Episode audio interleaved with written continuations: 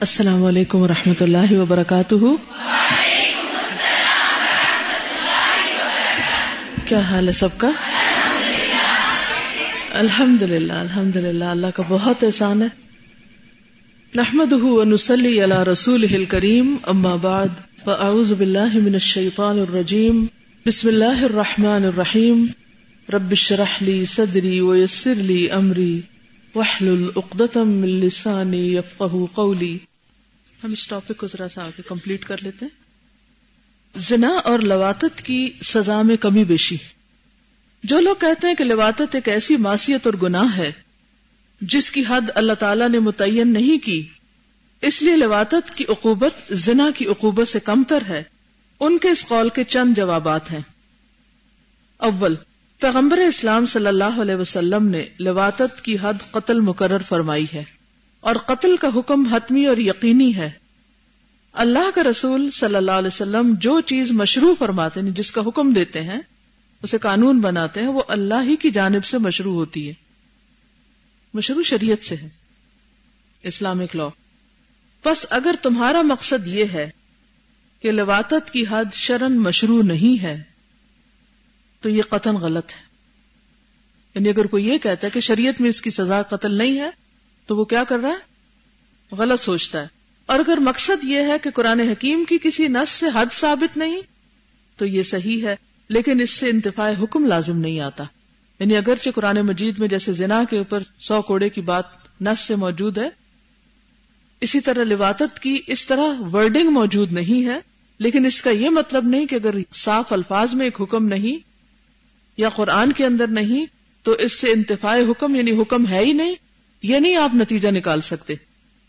جیسے بعض لوگ کہتے ہیں نا، شراب کہاں لکھا ہے قرآن میں لفظ حرام اس کے لیے؟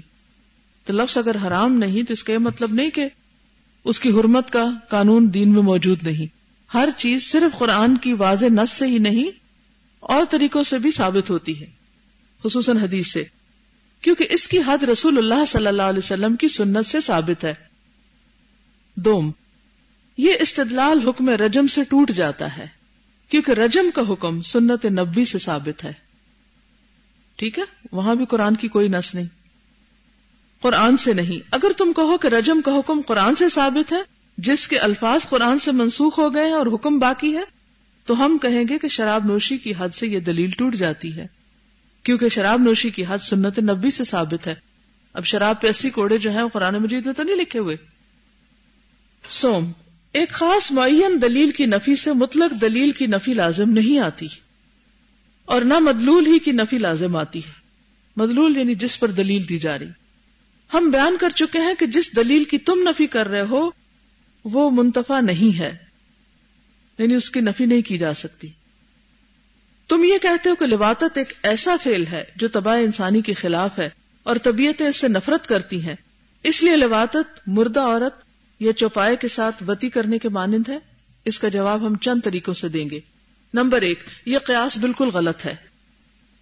رسول اللہ صلی اللہ علیہ وسلم کی سنت اور اجماع صحابہ کے خلاف ہے، اور جہاں سنت آ جائے تو پھر وہاں قیاس کی ضرورت نہیں ہے۔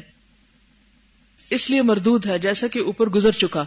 نمبر دو، حسین اور خوبصورت مرد کے ساتھ جس کا فتنہ تمام فتنوں کو ہوا دیتا ہے، وتی کرنے کو گدھے، چوپائے اور مردہ عورت کے ساتھ جمع کرنے پر قیاس کرنا ایک باطل قیاس ہے۔ کیا کسی حسین اور خوبصورت آدمی کو کوئی گدی گائے اور مردہ عورت کے برابر کہہ سکتا ہے؟ کیا گدی یا گائے پر کوئی عاشق ہو سکتا ہے؟ یا ان کا عشق کسی کو اپنا اسیر بنا سکتا ہے اور کسی کے فکر اور نفس پر غالب آ سکتا ہے؟ اب بتاؤ، اس قیاس سے فاسد ترین قیاس کون سا قیاس ہو سکتا ہے؟ قیاس کا تو معلوم ہے نا آپ کو؟ نمبر تین، یہ دلیل اس سے بھی ٹوٹ جاتی ہے۔ کون سی دلیل ٹوٹ جاتی ہے؟ کہ اس کی سزا زنا سے کم ہے۔ ٹھیک ہے؟ کہ اگر کوئی شخص اپنی ماں، بہن یا بیٹی سے وتی کرتا ہے، تو باوجود ہے کہ یہاں طبی نفرت مکمل طریقے پر موجود ہے، اسے سخت سے سخت سزا دی جائے گی اور ایک قول کے بموجب اس پر سخت ترین عقوبت جاری کی جائے گی۔ یعنی ایک اور رائے کے مطابق اس پر سخت ترین سزا جاری کی جائے گی۔ یہ شخص محسن ہو یا غیر محسن، قتل کیا جائے گا۔ ایسی ایک روایت میں امام احمد بن حنبل سے مروی ہے اور امام اسحاق ابن راہویہ جو امام بخاری کے استاد تھے اور محدثین کی ایک بہت بڑی جماعت اس کی قائل ہے۔ سنن نبی داود میں حضرت برا بن عازب سے مروی ہے لقيت عمي ومعه الراية فقلت له إلى أين تريد قال بعثني رسول الله صلى الله عليه وسلم إلى رجل نكح امرأة أبيه من بعده أن أضرب عنقه وآخذ ما له سنن نبی داود میں اپنے چچا سے ملا جو عالم تھے، میں نے ان سے پوچھا، کہاں کا ارادہ رکھتے ہیں؟ انہوں نے کہا، مجھے رسول اللہ صلی اللہ علیہ وسلم نے ایک آدمی کی طرف بھیجا ہے، جس نے اپنے باپ کی بیوی سے باپ کے مرنے کے بعد نکاح کیا ہے۔ باپ کی بیوی سے مرنے کے بعد نکاح کیا، یہ جائز ہے؟ محرمات میں سے ہے نا؟ تو آپ نے کیا حکم دیا کہ میں جا کر اس کی گردن اڑا دوں اور اس کا مال لے لوں؟ یعنی ایک طرح سے کفر ہے۔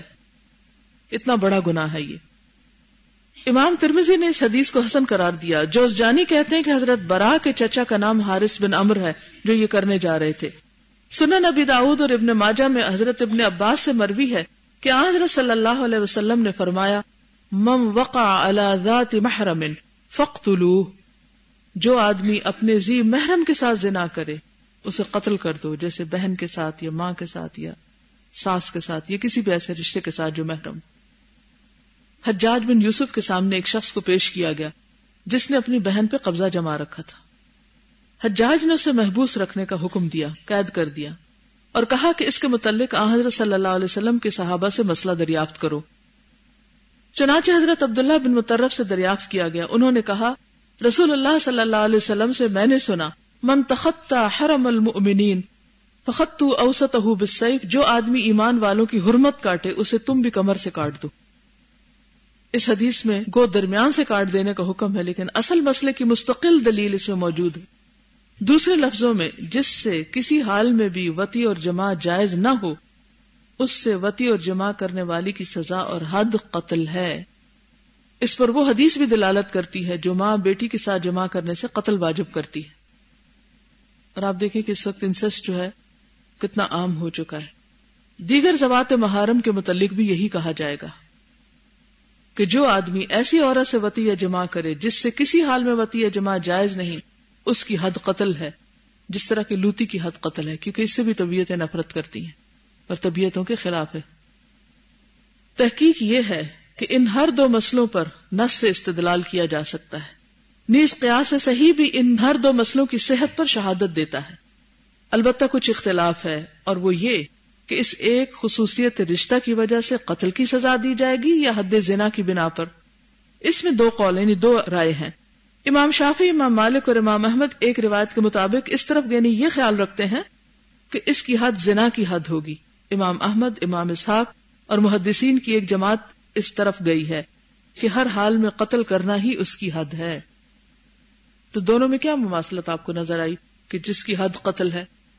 محرمات سے زنا اور مرد کا مرد سے تعلق، کیونکہ دونوں ہی غیر فطری عمل ہے یہ تمام حضرات اس عمر پر بھی متفق ہیں کہ اگر کسی شخص نے کسی زی محرم سے نکاح کر لیا، اس سے جمع کیا اور اس کی حرمت سے وہ واقف تھا، تو اس پر زنا کی حد جاری ہوگی۔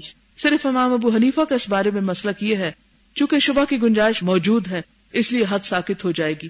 جواب میں دوسرا فریق کہتا ہے کہ نکاح کا نام دھر کر اس نے جمع کیا، نکاح تو ہوتا ہی نہیں۔ اس لیے جرم اور زیادہ وزنی ہو جاتا ہے۔ دو حرام چیزوں کا اس نے ارتکاب کیا۔ ایک تو یہ کہ وہ عقد حرام اور دوسرا جماع حرام کا مرتکب ہوا۔ یعنی نکاح بھی حرام اور جمع بھی حرام، لہذا دو جرم۔ حرام عقد کے ساتھ جب جماع حرام ضم ہو گیا یعنی اکٹھا ہو گیا، تو عقوبت اور سزا کیوں کر ہلکی ہوگی؟ جب جرم دو ہو گئے، تو سزا کیسے کم ہو سکتی ہے؟ مردہ عورت کے ساتھ جمع اور وتی کرنے کے متعلق وہ کہا کہ دو قول ہیں۔ اور یہ دونوں امام احمد بن حنبل وغیرہ کا مسلک ہے۔ ایک قول یہ ہے کہ مردہ عورت کے ساتھ زنا کرنے سے حد واجب ہوگی۔ یہ امام اوزائی کا قول ہے۔ زانی پر حد یقیناً جاری ہوگی، کیونکہ اس کا یہ فعل ایک بہت بڑا جرم ہے، کیونکہ اولن اس نے فحش کام کیا اور ثانین مردے کی حرمت توڑی۔ جزاک اللہ خیرن۔ سبحانک اللہم و بحمدک، نشہد اللہ الہ الا انت، نستغفرک و نتوب الیک۔ السلام علیکم و رحمت اللہ وبرکاتہ۔